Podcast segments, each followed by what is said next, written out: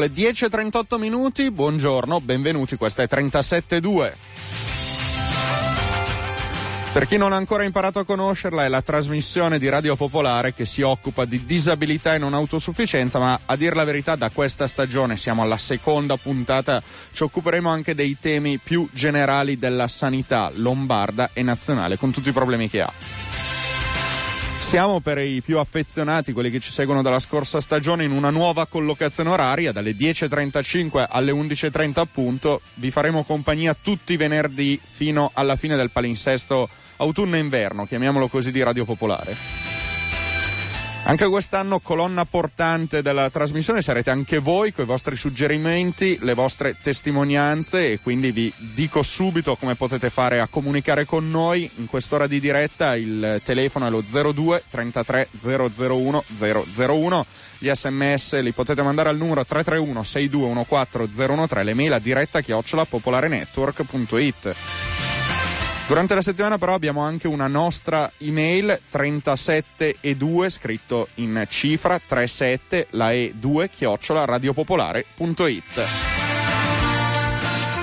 Detto questo andiamo ad iniziare la puntata e con me in studio come sempre c'è anche Vittorio Ignoletto. Buongiorno e benvenuto Vittorio. Buongiorno a tutti gli ascoltatori. A te la parola quindi per spiegare quali sono i temi di questa puntata. Oggi cominciamo il nostro viaggio che seguirà la vita di ogni persona nel suo rapporto con le strutture sanitarie, dal momento nel quale viene concepito, o per essere ancora più precisi da quando un uomo e una donna decidono di cercare di avere un figlio fino agli ultimi istanti di vita. Seguiremo quindi il percorso di ciascuno di noi nel rapporto con le strutture sanitarie e nella tutela della propria salute. Oggi cominciamo a parlare dei consultori, dell'interruzione di gravidanza e della fecondazione assistita. Manterremo però in tutte le puntate sempre uno sguardo sulle novità che riguardano le persone con disabilità. Oggi, verso il termine della puntata, parleremo delle novità sull'accesso al lavoro da parte delle persone disabili. Ma prima di iniziare il nostro viaggio, ricordo che questa trasmissione è possibile anche alla collaborazione che ho con eh, la cooperativa sociale Onlus Terre Nuove, che si occupa di servizi per le famiglie, sostegno ai minori, in particolare agli stranieri. E allora Vittorio, diamo subito il benvenuto a Roberto Bestazza che è al telefono con noi. Buongiorno Roberto. Buongiorno Alessandro e buongiorno Vittorio e a tutti gli ascoltatori. Che oltre che psicologo è presidente di Terre Nuove, allora intanto ti chiediamo di spiegarci eh, appunto di cosa si occupa Terre Nuove. Vittorio ha fatto già una sintesi, ha spiegato quali sono gli ambiti di intervento che fate, se ci racconti eh, in maniera un po' più dettagliata insomma cosa fate. Ok.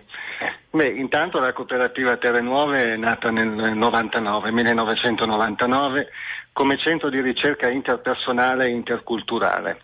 Gli obiettivi di fondo sono sempre stati offrire un servizio di consulenza psicologica rivolto a fasce di utenza a rischio di emarginazione sociale in collaborazione e in appoggio ai servizi pubblici e privati del territorio e anche per diffondere un pensiero sui passaggi culturali importanti del nostro tempo attraverso conferenze pubbliche gratuite, pubblicazioni, corsi di formazione e supervisione a operatori del pubblico e del privato sociale. A questo proposito mi permetto di ricordare che per il pomeriggio del 4 dicembre stiamo organizzando una conferenza gratuita sui minori stranieri non accompagnati, dove ci saranno esperti del settore appartenenti a enti pubblici e privati, tra cui il giudice jo- Joseph Moyersen.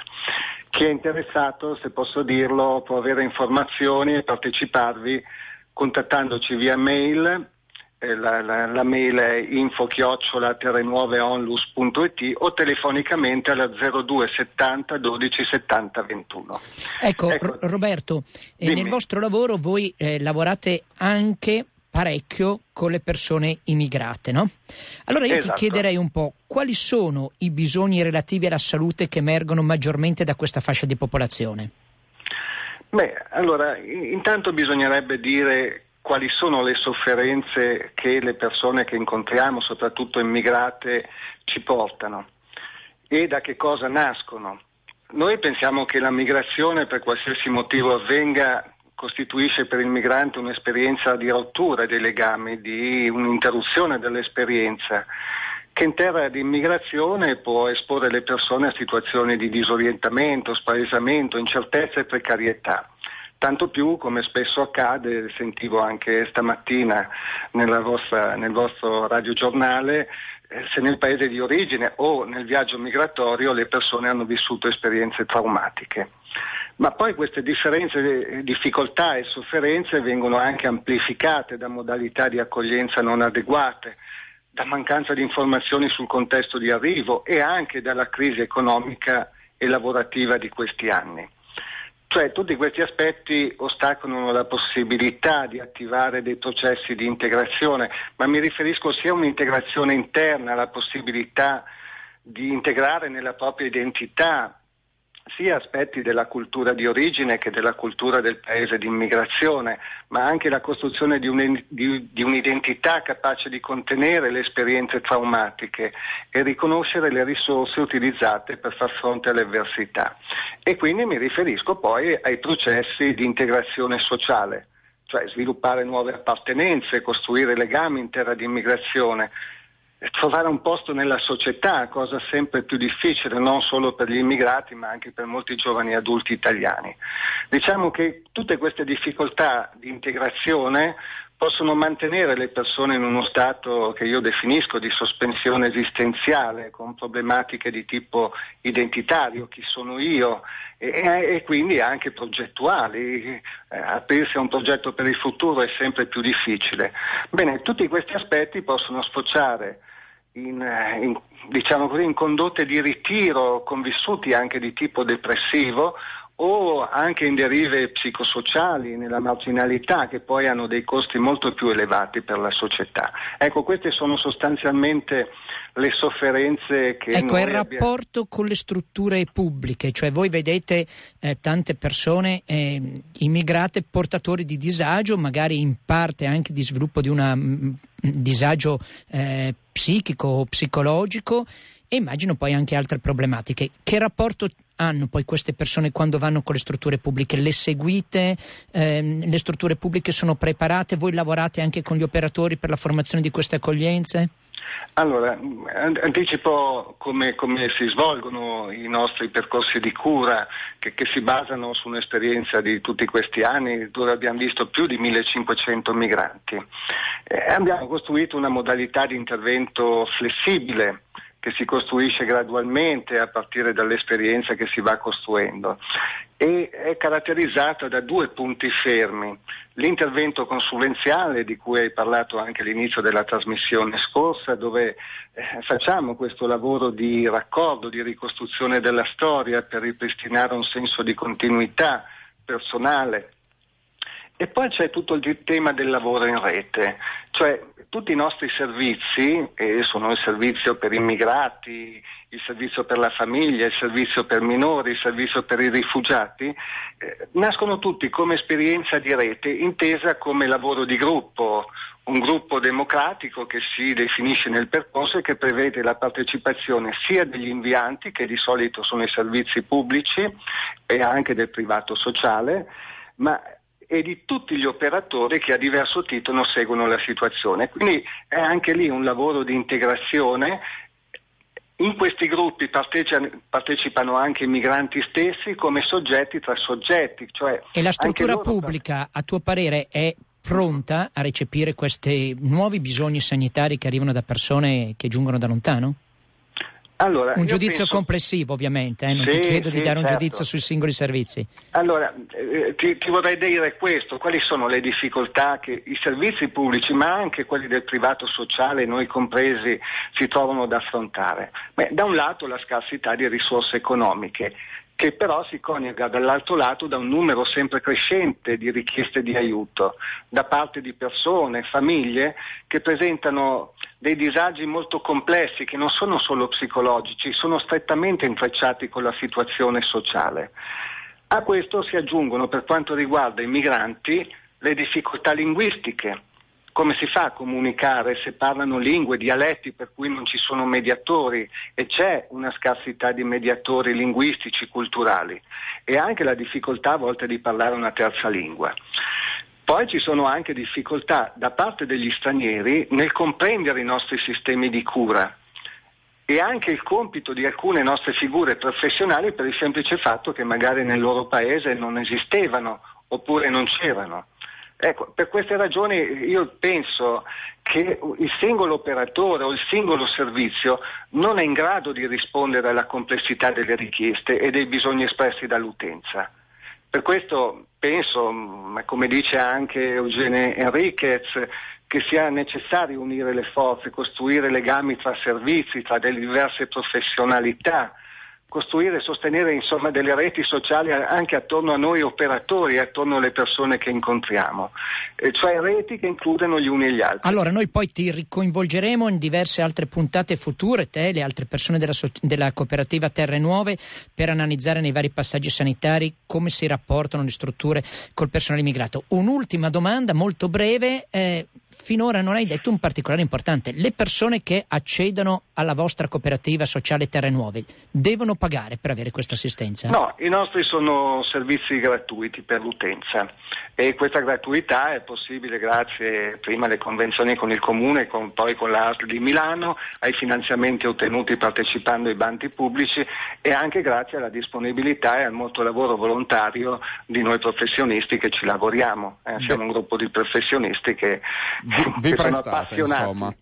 Bene, Roberto Bestazza, grazie mille, ci risentiremo presto. Grazie a voi e un saluto a tutti. Grazie. Roberto Bestazza che è il presidente di Terrenove e Vittorio, tra poco entriamo nel vivo col primo giro nei consultori lombardi. Sono le 10.52 minuti, siete all'ascolto di 37 e 2.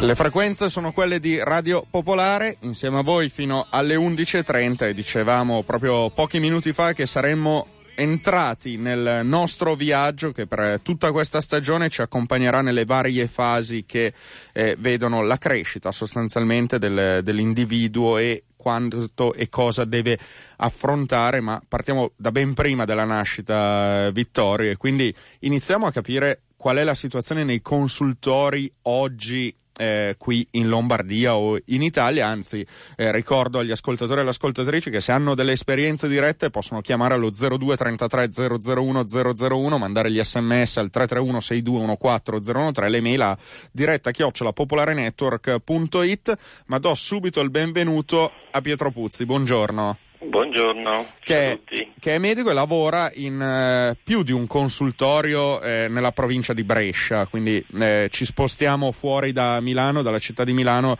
e copriamo il territorio lombardo, andiamo a, a Brescia fisicamente insieme a Pietro Puzzi. La prima domanda è insomma, partiamo dalle leggi che hanno istituito i consultori, cosa dicono, cosa prevedono?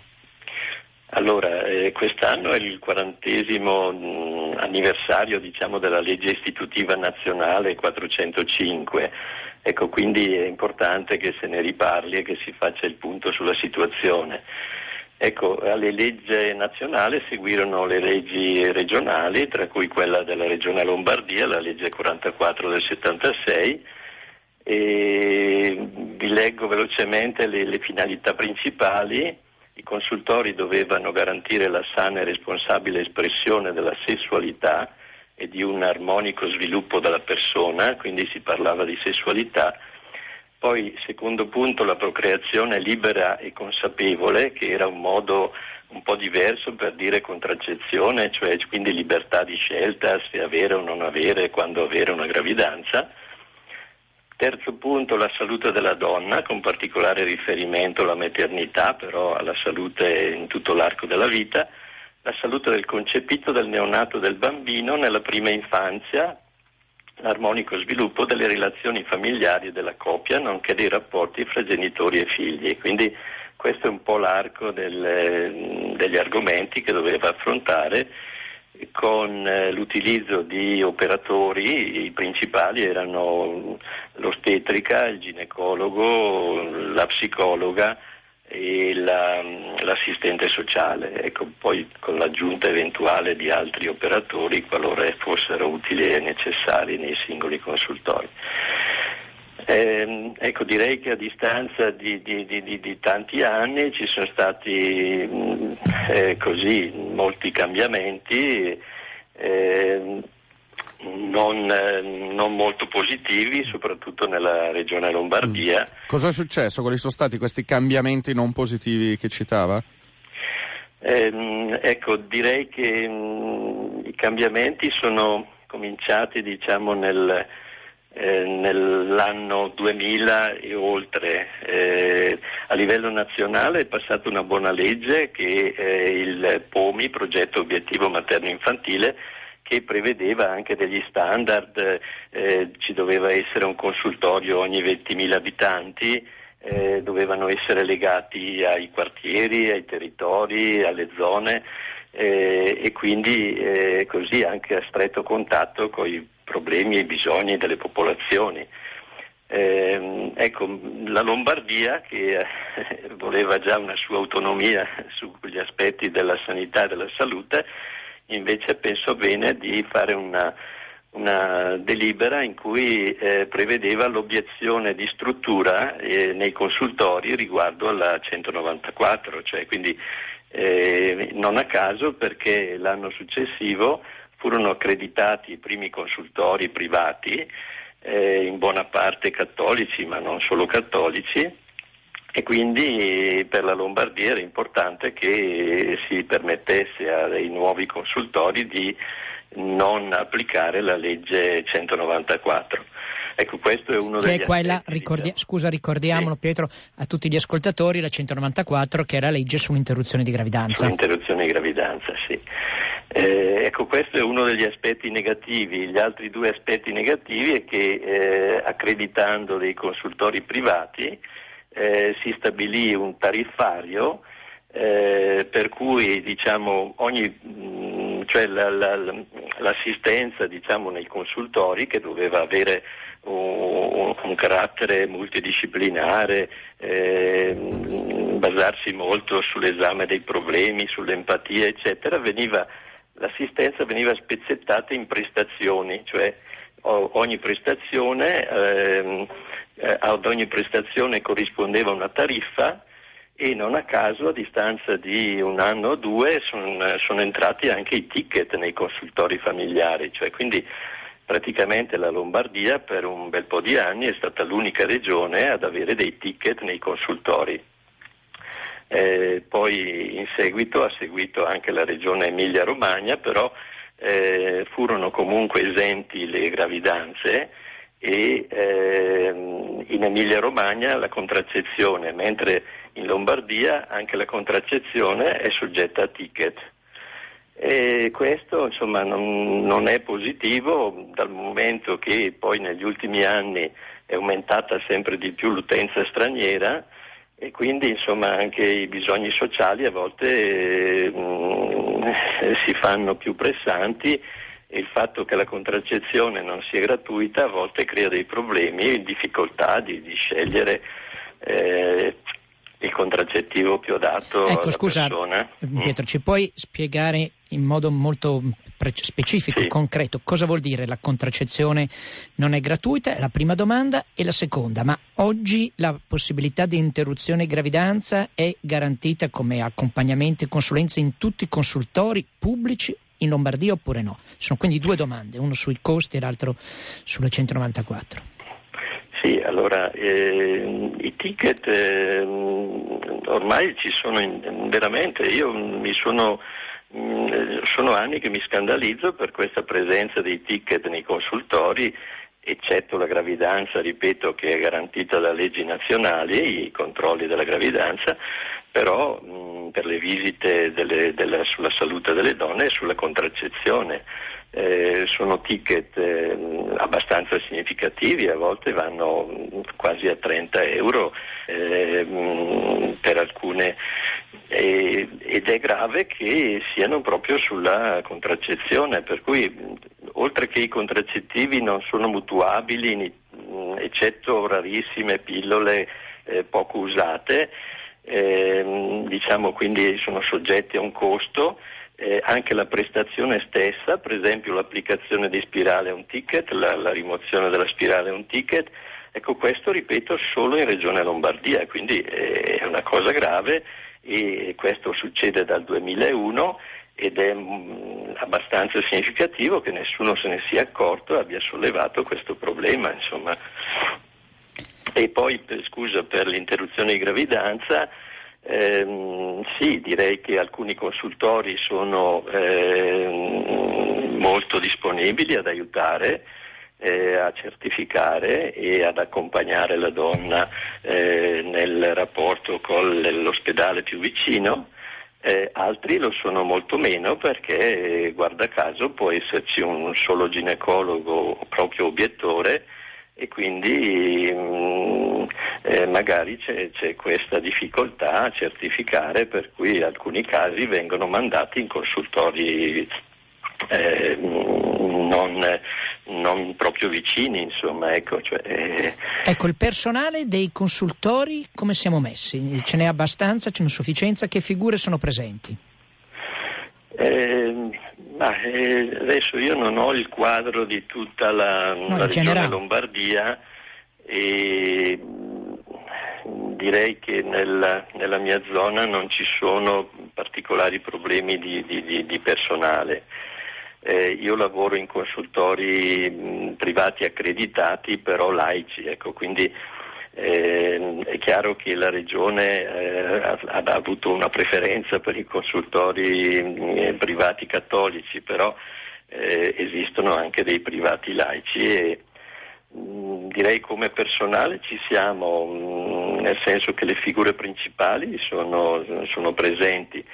Eh, ecco, forse il, limite più grosso è che il personale in, in, è assunto con un numero di ore abbastanza limitato e questo permette di, eh, di fare la, l'attività diciamo, su richiesta delle persone ma non, non, consente di fare delle attività di promozione della salute. Ecco, questo, eh, per esempio a Brescia si facevano interventi di educazione sessuale nelle scuole e mi risulta che non, non si fanno più perché non, non, ci sono ore necessarie e quindi questo è un limite. L'altro limite è che consultor- alcuni consultori non sono aperti tutti i giorni, dalla mattina al pomeriggio, ma sono aperti solo in alcune fasce orarie della settimana. E diventa difficile poi accedervi. Pietro Puzzi, grazie mille, buona giornata. Va bene, buongiorno. Grazie, ci risentiamo di sicuro anche con te. E, Vittorio, siamo già entrati nel tema, lo ha detto anche Pietro Puzzi, uno degli aspetti eh, più critici, comunque più difficili, è quello che riguarda proprio l'interruzione di gravidanza, quindi l'applicazione della legge 194. E da un po' al telefono con noi ha sentito l'ultima parte di questa intervista a Pietro Puzzi e Eleonora Cirant. Buongiorno, ciao buongiorno, Eleonora. Buongiorno. Che è giornalista, blogger e collabora anche con i consultori privati laici della Lombardia e segue insomma costantemente come funziona eh, l'applicazione di questa legge, soprattutto qui da noi in Lombardia? Sì. Ecco, ci puoi dire, Eleonora, un po' com'è la situazione attuale, ma prima di parlare di questo, cosa prevede la legge in modo preciso sulla questione dell'interruzione di gravidanza? Ma io ne parlerei proprio seguendo l'iter di una, di una donna che ipoteticamente sceglie di interrompere la gravidanza e comincerei proprio dal documento che attesta la volontà di abortire che ci ricollega direttamente al discorso che faceva Puzzi sui consultori. Infatti questo documento che si ottiene dopo aver fatto un test di gravidanza o in farmacia um, o un esame del sangue, con questo test ci si può recare da uh, un medico di base, da un ginecologo, una ginecologa privata, oppure in un consultorio che è eh, diciamo il, la via mh, più indicata e privilegiata per avere questo documento. E qui eh, troviamo il primo ostacolo, il primo balzello. Infatti, come diceva uh, Puzzi, ehm, molti ginecologi, obiettori di coscienza sono anche nei consultori e non parliamo poi dei consultori privati eh, accreditati di matrice cattolica che addirittura è tutta l'intera struttura che si astiene dal fare le procedure relative alla legge 194. A me è capitato come utente, eh, direi per caso perché ero lì per fare una visita qualche tempo fa, eh, di trovarmi proprio dentro una situazione del genere, cioè eh, eravamo in segreteria, in fila, c'era una signora disperata perché la segretaria obiettava che in quel momento lei il certificato non lo poteva avere perché i medici presenti erano tutti obiettori in quel momento.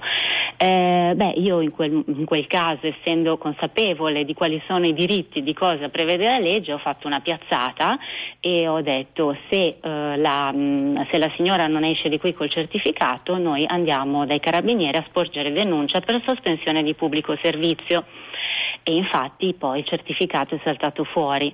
Questo per dire che um, in, la legge eh, 194 all'articolo 9 sull'obiezione di coscienza esonera il personale che fa obiezione solo e strettamente per le procedure relative all'aborto, non per tutto quello che c'è prima, compresa la certificazione, né per tutto quello che c'è dopo, compresa l'assistenza. Ecco, ehm, Eleonora, ci sono per caso delle ricerche che ci danno anche dei quadri numerici su qual è la situazione relativamente all'applicazione della legge 194 sull'interruzione di gravidanza nei consultori lombardi o nazionali? C'è qualche dato numerico, qualcuno che ha condotto delle ricerche? Ecco, Eleonora, scusa, sì. ti interrompo un sì. secondo perché sì. stanno squillando i telefoni. Allora proviamo a prendere una telefonata, poi torniamo a parlare con te. Certo. Pronto? Sì, buongiorno. Buongiorno, ciao. Sì, ciao, eh, mi chiamo Emilia e niente, volevo fare una domanda appunto a Eleonora Cira. Certo. Eh, volevo sapere appunto in riferimento al, mm, all'argomento che sta trattando se i consultori sono tenuti a comunicare se nella struttura vi siano eh, dei, dei, medici che, sono, che siano obiettori o non obiettori cioè se sono obbligati nel momento in cui un utente lo richiede, se sono obbligati a dare il nominativo di chi non è obiettore, perché appunto a me è successo questo riferendomi appunto ad un consultorio mm. di Vimercate, un consultorio pubblico, eh, richiedendo, andando proprio in sede, eh, richiedendo ad un'ostetrica se vi fossero dei medici non obiettori, ehm, non, diciamo, eh, la, il personale è stato molto evasivo, non ha voluto dare una risposta. Questo anche per quanto riguarda i metodi contraccettivi. Mm. Okay. Infatti, infatti, in quel consultorio, ad esempio, eh, ci è stato detto che ehm, ad esempio la, alcuni metodi contraccettivi come la spirale non vengono applicati perché obie- eh, i medici ehm, non, diciamo, non erano tenuti a a fare questo. Ecco. Perfetto, Emilia, resta al telefono, e, uh, scusa, resta in onda e ascolta. Adesso passo subito la parola di nuovo ad Eleonora. Insomma, sì, eh, sono eh, tenuti o no a dire se ci sono? In realtà sono, non, non, potrebbero fare obiezione, cioè la legge 194 non lo prevede. Tant'è vero che ehm, in Puglia e in Lazio sono state emesse delle direttive regionali per riservare una serie, per riservare posti nei consultori a medici non obiettori, cioè veniva richiesta come qualifica quella di essere non obiettori.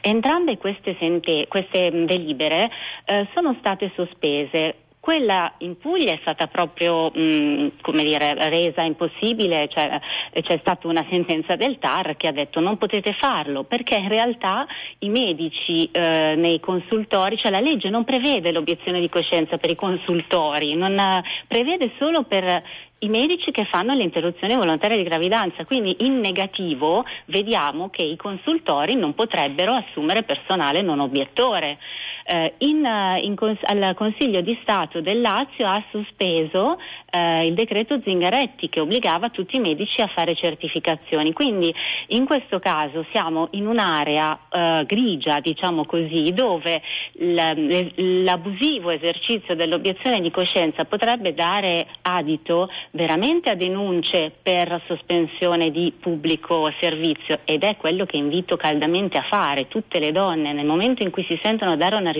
del genere, subito difilato a fare una denuncia. Ecco, ti rifaccio la domanda sulle uh, ricerche, sui dati. Allora, la questione dei dati è altrettanto fumosa perché eh, i dati sono raccolti puntualmente dalla, dal, dal, Ministero della Salute per il tramite delle regioni eh, e riportati in una relazione annuale sull'applicazione della legge 194. Eh, questi dati impli- dicono per la nostra regione mh, eh, che abbiamo il 68% eh, di strutture, cioè come l'IVG è praticata nel 68% delle strutture.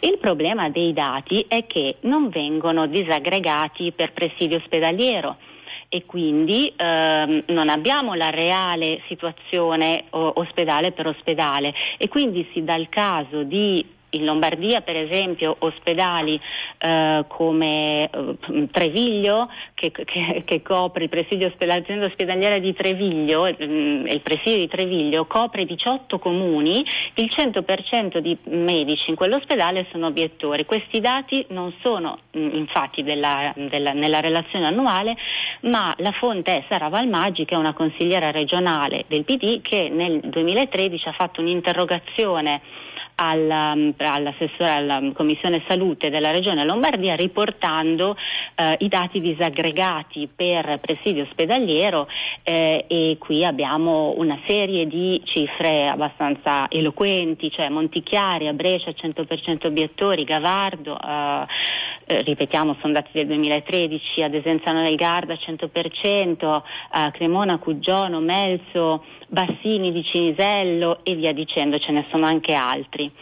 Ehm, poi citerei ancora un'altra ricerca che è quella di Sara Martelli, che è una eh, ricercatrice attivista, quindi è stata la sua una ricerca autonoma, svolta sulla zona di Monza eh, che ha dimostrato che in realtà le obiezioni sono di più di quelle, obiezioni reali de facto sono di più di quelle ehm, mm, sulla carta, di quelle registrate dai, dalle aziende e dalle regioni e poi quindi dal Ministero. Questo un po' perché l'obiezione è una, una cosa liquida, no? Uh, oggi c'è, domani non c'è, da un giorno con l'altro il medico si può stufare, può dire no basta da Ma oggi. Il medico non deve farla prima la dichiarazione, non può farla credo lì al momento davanti alla singola persona. No, no, no, no, certo, certo. La legge prevede in realtà, la, la, legge è strana perché dice in un punto dell'articolo 9 dice che deve farla entro un, un mese dall'assunzione o alla, scusa, all'assunzione, poi però dice che può farla anche in qualsiasi altro momento, e però deve passare un mese da quando l'ha comunicata al medico provinciale. Comunque è abbastanza lassa la norma, cioè non è stringente. La questione è questa, so che eh, posso, tu hai fatto scusa, anche una ricerca... La cosa di Sara Martelli sì. perché era, è, è interessante, cioè eh, praticamente lo scarto, la forbice tra i dati ufficiali che quando lei ha condotto queste indagini, quindi nel 2012, eh, era il 69,5% dati ufficiali, le obiezioni de facto nella zona di Monza sono 82,7%, di cui eh, medici con una, un'età elevata, cioè prossimi alla pensione e vi lascio immaginare cosa voglia dire questo. Grazie, un'ultima domanda. Tu hai fatto, credo, anche una ricerca sul campo, hai sentito direttamente anche degli operatori. In estrema sintesi, quali sono gli aspetti più problematici che sono emersi da queste tue interviste? L'aspetto più problematico è da un lato eh, la difficoltà delle donne a reclamare un diritto, quindi nel momento in cui si vedono la porta sbarrata eh, abbassano la testa e cercano una soluzione individuale eh, e questo è il primo problema. E la solitudine, lo stigma, la vergogna che circonda la scelta di abortire come se fosse una cosa che non si può dire, da tenere nascosta in, in tutti i modi, che ci rimanda al tema della sessualità e di come ancora quello sia una, un terreno di battaglia. Eh, l'altro è l'articolo 9 della legge, perché eh, chiunque eh, invoca sia dai pro-choice che dai no-choice, invoca l'applicazione della legge, il bello è che anche anche chiedendo nell'applicazione, siccome c'è l'articolo 9, eh, ai vertici che dovrebbero poi garantire il diritto, sia ai vertici regionali che delle aziende sanitarie, ti rispondono, beh ma noi abbiamo le mani legate perché c'è l'articolo 9 e te lo, rispo- te lo dicono proprio tranquillamente. Quindi mm. in realtà i medici, eh, quelli che io ho intervistato sono diversi in tutte le regioni d'Italia, eh, dicono, raccontano di una situazione dove il servizio viene tenuto in piedi per volontà eh, dei singoli o perché c'è una, un dirigente che insomma, è convinto che quel servizio vada, vada. vada, dato. Laddove questa volontà personale viene meno, non c'è la il servizio è sospeso. Quindi mm. eh, il problema è l'articolo 9 della legge. Ti ringrazio Eleonora, buona giornata, ciao. Grazie a voi, grazie buon lavoro. Era Eleonora Cirant che è giornalista, blogger e appunto collabora anche con diversi consultori eh, privati laici della Lombardia. Vittorio, eh, dal tema della 194 e della sua applicazione, altro tema eh, caldo, diciamo così, in particolare nella nostra regione è quello della fecondazione assistita. Allora diamo il benvenuto intanto alla nostra ospite Alessandra Mari, buongiorno. Buongiorno. Che è avvocata e eh, segue da tempo questa vicenda. Partiamo appunto da, dall'aspetto eh, legislativo e cosa prevede la legge sulla fecondazione assistita, così facciamo un riassunto anche per i nostri ascoltatori e le ascoltatrici. Certo. Eh, notoriamente eh, la materia della fecondazione è stata eh, regolata a livello nazionale dalla legge 40 del 2004 che effettivamente è alla fine risultata essere un vero e proprio compromesso a danno di diritti fondamentali. Tant'è vero che credo che sia una delle leggi che abbia ricevuto eh, maggiori dichiarazioni di incostituzionalità da parte della Corte Costituzionale.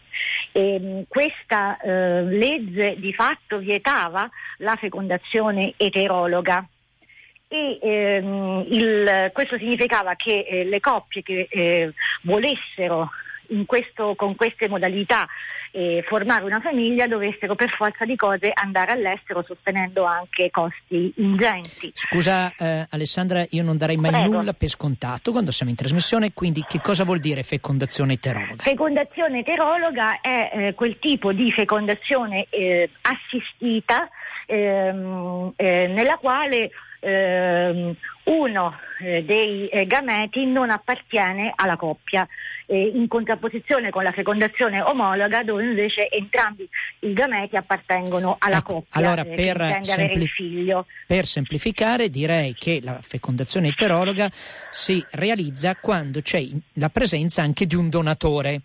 Quindi no- Esattamente. che non si conosce, di cui non viene rivelata l'identità, ma è un donatore, cioè un soggetto terzo, Un terzo, che dona il esatto. gamete perché possa avvenire la fecondazione. Scusa, è la precisazione. Prego, anzi, eh, molto opportuno.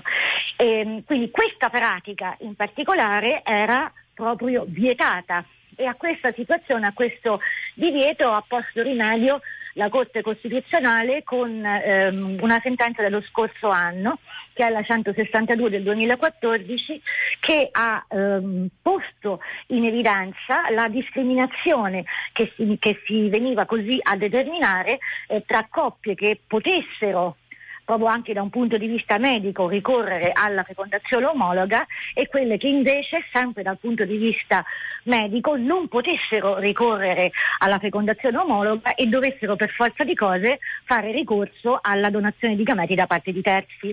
La sentenza è molto bella, afferma eh, principi eh, basilari direi e soprattutto il principio che il diritto alla salute e anche in questo caso direi il diritto di eh, fondare una famiglia non possono essere considerati subordinati a, per esempio ad esigenze di bilancio ovvero sia a, mh, ehm, a discriminazioni di tipo meramente economico perché poi alla fine diciamo, si riduceva a questo perché eh, le- solo le coppie che potessero permetterselo in senso tecnico potevano andare all'estero e così soddisfare il proprio diritto fondamentale di eh, Ecco, avere una famiglia. Qual è la situazione attuale, adesso, in sintesi sia a livello nazionale che a livello Certo. lombardo? A livello nazionale, dopo la sentenza della Corte Costituzionale, il Ministero della Salute ha ovvi- ovviamente preso atto della situazione e eh, è stato fatto a livello eh, di conferenza Stato-Regioni eh, un documento che doveva essere recepito da tutte quante le regioni e eh, nel quale sostanzialmente si ribadiva eh, proprio in conformità alla sentenza della Corte Costituzionale la ehm, equiparazione piena tra i due tipi di fecondazione.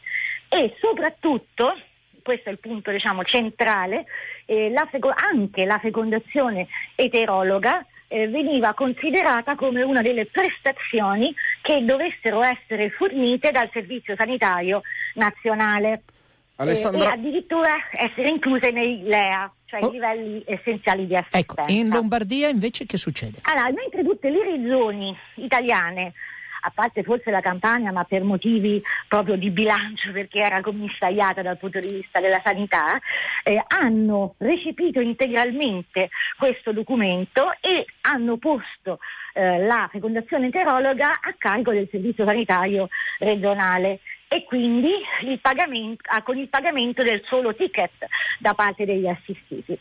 La Regione Lombardia invece si è distinta da tutte quante le altre regioni con una presa di posizione molto netta eh, contro la mh, possibilità di porre la fecondazione eterologa a carico del servizio sanitario regionale lombardo, a differenza peraltro di quello che accadeva con la fecondazione omologa. E ciò ha fatto con una delibera nella quale appunto ha detto finché non verrà eh, inserita appositamente nei LEA, quindi a livello nazionale, noi la fecondazione eterologa non la passiamo, per farla molto breve, e quindi eh, significa che questa è integralmente a carico dell'assistito, si arrivano a costi anche di 4.000-5.000 euro. E eh, hanno pure stabilito, se, se andate nelle altre, anche se andate nelle altre regioni a farla, cioè le altre regioni che invece la passano, dovrete comunque pagare. E, e questa delibera eh, è stata impugnata da varie associazioni, tra cui anche Medicina Democratica davanti al TAR della Lombardia, proprio in considerazione della eh, evidente violazione che così si veniva a porre della sentenza della Corte Costituzionale, dello, dell'ordinamento e di diritti fondamentali. E, e il, ehm, i giudici amministrativi eh, alla fine hanno eh, sospeso questa delibera eh, proprio rimarcando la, la, illogica differenza che si eh, veniva così a porre tra fecondazione omologa e fecondazione eterologa. E quindi adesso, proprio in sintesi, eh, in modo molto allora, concreto, in, in Lombardia, eh. come siamo messi sulla fecondazione eterologa? Dunque, a me non risulta che la Lombardia in questo momento abbia come dire, o stia ottemperando alle decisioni dei giudici amministrativi. Pertanto eh, la situazione rimane quella che è. Eh, e cioè che non, non, mi risulta che in questo momento Lombardia, in Lombardia le coppie mh, possano pagare soltanto il ticket per la fecondazione eterologa e eh, in attesa delle sentenze di merito che dovessero annullare eh, definitivamente la delibera. Risulta peraltro che eh, anche in altre regioni purtroppo che invece hanno pienamente ottemperato alla sentenza della Corte Costituzionale c'è comunque un qualche problema perché eh, c'è una scarsità proprio di eh, gameti e quindi di gameti che siano stati donati. Eh, tant'è vero che ad esempio in Toscana è stata disposta anche la eh, importazione dall'estero. Quindi abbiamo diciamo, una situazione a livello nazionale che in principio eh, riconosce pienamente la mh, fecondazione eterologa come prestazione che deve essere, eh, mh, deve essere assolutamente garantita dal Servizio Sanitario Nazionale e Regionale. In Lombardia è una situazione in cui questo principio è assolutamente stravolto e anche dove praticamente si può, si potrebbe effettivamente ricorrere alla fecondazione eterologa, non si riesce effettivamente a farlo perché ci sono problemi di altro tipo, organizzativi, mancanza di gameti, eccetera. Però appunto la Lombardia è stata l'unica regione che ha assunto questa posizione, il che fa un po' come dire, pensare che eh, dopo tutto ci possa essere, al di là delle motivazioni di bilancio, eccetera, anche le, diciamo, delle motivazioni delle ragioni politiche. Esatto. Alessandra Mari. Alessandra Mari, la devo fermare, però le, glielo dico già in diretta, eh, ci daremo appuntamento a breve perché squillano anche i telefoni, le nostre ascoltatrici probabilmente hanno delle domande da rivolgerle. Ci, ci, diamo appuntamento per una delle prossime puntate, magari già Benissimo. settimana prossima. Intanto grazie mille per l'intervento. Prego. Arrivederci a tutti. E Vittorio, intanto eh, arrivano le telefonate, le prenderemo settimana prossima, staremo ancora comunque su questo ah. tema, quindi non si preoccupino gli ascoltatori sì, e le ascoltatrici. Eh, noi eh, venerdì prossimo rimarremo sul tema dei consultori, eh, gravidanza, interruzione di gravidanza, fecondazione assistita e prevenzione. Eh, vorrei semplicemente riprendere due o tre cose che sono uscite, su cui dobbiamo continuare la discussione e vedere anche cosa si può fare per modificare lo stato attuale. Primo, la presenza di ticket per coloro che afferiscono ai consultori per eh, argomenti che riguardano la contraccezione e questo alza molto la soglia di accesso. Secondo, l'assenza e l'estrema limitazione dei programmi di prevenzione da realizzarsi ad esempio nella scuola, sempre per una sessualità responsabile. Terzo, la presenza di molti obiet- medici obiettori di coscienza all'interno di consultori fino al punto di avere interi consultori dove c'è solo obiezione di coscienza. E questo è dovuto ovviamente anche alla forte presenza di comunione e liberazione, di orientamenti politico-culturali ideologici di questo tipo. E quarto aspetto andremo più a fondo a verificare qual è oggi, dopo la sentenza del TAR, la situazione sulla fecondazione assistita eterologa in regione Lombardia. Questo tutto quanto eh, diremo e di cui ci occuperemo la prossima settimana. Gianfranco scrive un sms e dice: Ma non è la mafia, la definisce lui di comunione e liberazione, che piazza tutti questi obiettori. Un altro ascoltatore o ascoltatrice dice: Io sapevo di medici non obiettori che alla fine sono obbligati a coprire i turni degli obiettori fino allo sfinimento e di conseguenza diventano anche loro obiettori. Insomma, la situazione questa è. Ci torniamo già a partire da settimana prossima, come vi dicevamo, ma in questi ultimi minuti della trasmissione lo avevamo anticipato, andiamo a vedere delle novità che riguardano l'inserimento lavorativo delle persone con disabilità. Benvenuto Corrado Mandreoli. Benvenuto, sì. Eh, mi, dispiace per gli ascoltatori di questo salto dire, di, di, di, argomento. Beh, ma, eh, no, ma eh, io credo tutte le, tutte le puntate noi faremo, manterremo una finestra sulla questione della disabilità Uh, oggi abbiamo diciamo, avuto un po' di problemi di orari, ma sicuramente nella prossima no, puntata no, questo lo, spazio lo sarà più ampio. Beh, ma eh... anticipo, anticipo eh, lo, lo, dicevate già per la questione della fecondazione eterologa, che su questa questione della, dell'inserimento lavorativo dei disabili, essendo una materia molto complessa, oggi diremo uno degli elementi, parlere, parleremo di uno degli elementi, cioè una modifica della legge 68, ma sarebbe opportuno dedicare un tempo un ci po' più ci, dire, ci sarà, sarà è una questione molto complessa. In questo percorso che facciamo durante tutto l'anno, come abbiamo fatto l'anno scorso, ci saranno delle puntate dedicate unicamente Perfetto. alla questione della disabilità e unicamente all'inserimento lavorativo. Da te però volevamo gli aggiornamenti sulle novità. Sì, la novità eh, è, mh, mm, è, il fatto che nel, nel, decreto attuativo del Job Act è stata inserita una modifica molto eh, diciamo pregnante della legge 68. La, eh, pregnante perché tocca una serie di aspetti, alcuni di questi non negativi, eh, positivi, se non che si collocano in una situazione che cercherò di spiegare mm. oggi. Qual è l'elemento eh, che ha portato però per esempio la CGL e la WIL a, um, a dire con... che c'è stato un pesante intervento su un aspetto? È che eh, il decreto attuativo, che è già attuativo quindi, eh, elimina dalla modalità eh, dell'inserimento lavorativo eh, il collocamento numerico. Allora, per i non tecnici... Mm, cosa eh, significa? Significa questo, che le aziende per ottemperare all'obbligo, che ricordo è del 7% dei lavoratori in azienda, avevano due possibilità. Una è quella dell'assunzione nominativa, e cioè io scelgo nell'elenco dei disabili che chiedono di andare a lavorare, scelgo la persona mm. eh, che deve venire a lavorare nella mia azienda e la scelgo in virtù della mansione eh, che gli si vuole affidare scoprire e delle sue capacità, abilità che sono state come dire, certificate dentro questo elenco.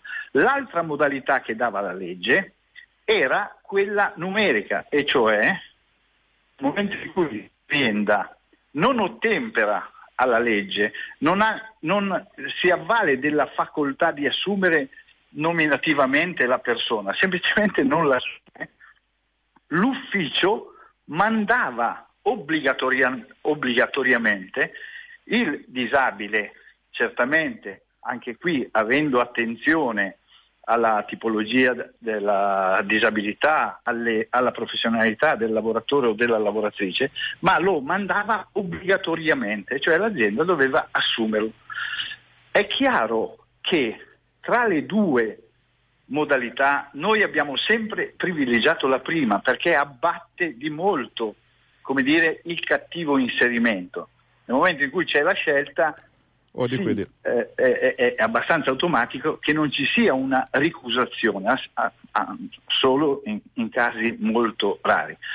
Ma la possibilità di mandare numericamente, cioè di mandarlo io come ufficio, il disabile che è in attesa di posti di lavoro, di fatto è un deterrente nei confronti dell'azienda che rifiutano di assumere. Quindi è una leva che dice, cara azienda, tu hai questa possibilità, se non la eserciti, guarda che il diritto del disabile a lavorare lo esercito io e quindi te lo mando io. Quindi togliendo allora, questa possibilità viene tolto un deterrente verso le aziende, questo è il concetto bravissimo. giusto? Un deterrente verso le aziende e poi devo anche dire una, uh, velo, una possibilità velo... per tutti quei lavoratori che vengono in qualche modo, eh, tra virgolette, rifiutati, nel senso che il diritto al lavoro è dei disabili rimane per tutti. Certo, allora... Corrado Mandreoli, ti fermo qui, stiamo già sforando, ci diamo appuntamento anche per questo tema nelle prossime puntate. Grazie mille. Grazie a voi. Grazie anche a te Vittorio, diamo la linea a Era Rubini e a Cult, noi ci sentiamo venerdì prossimo. Ciao a tutti.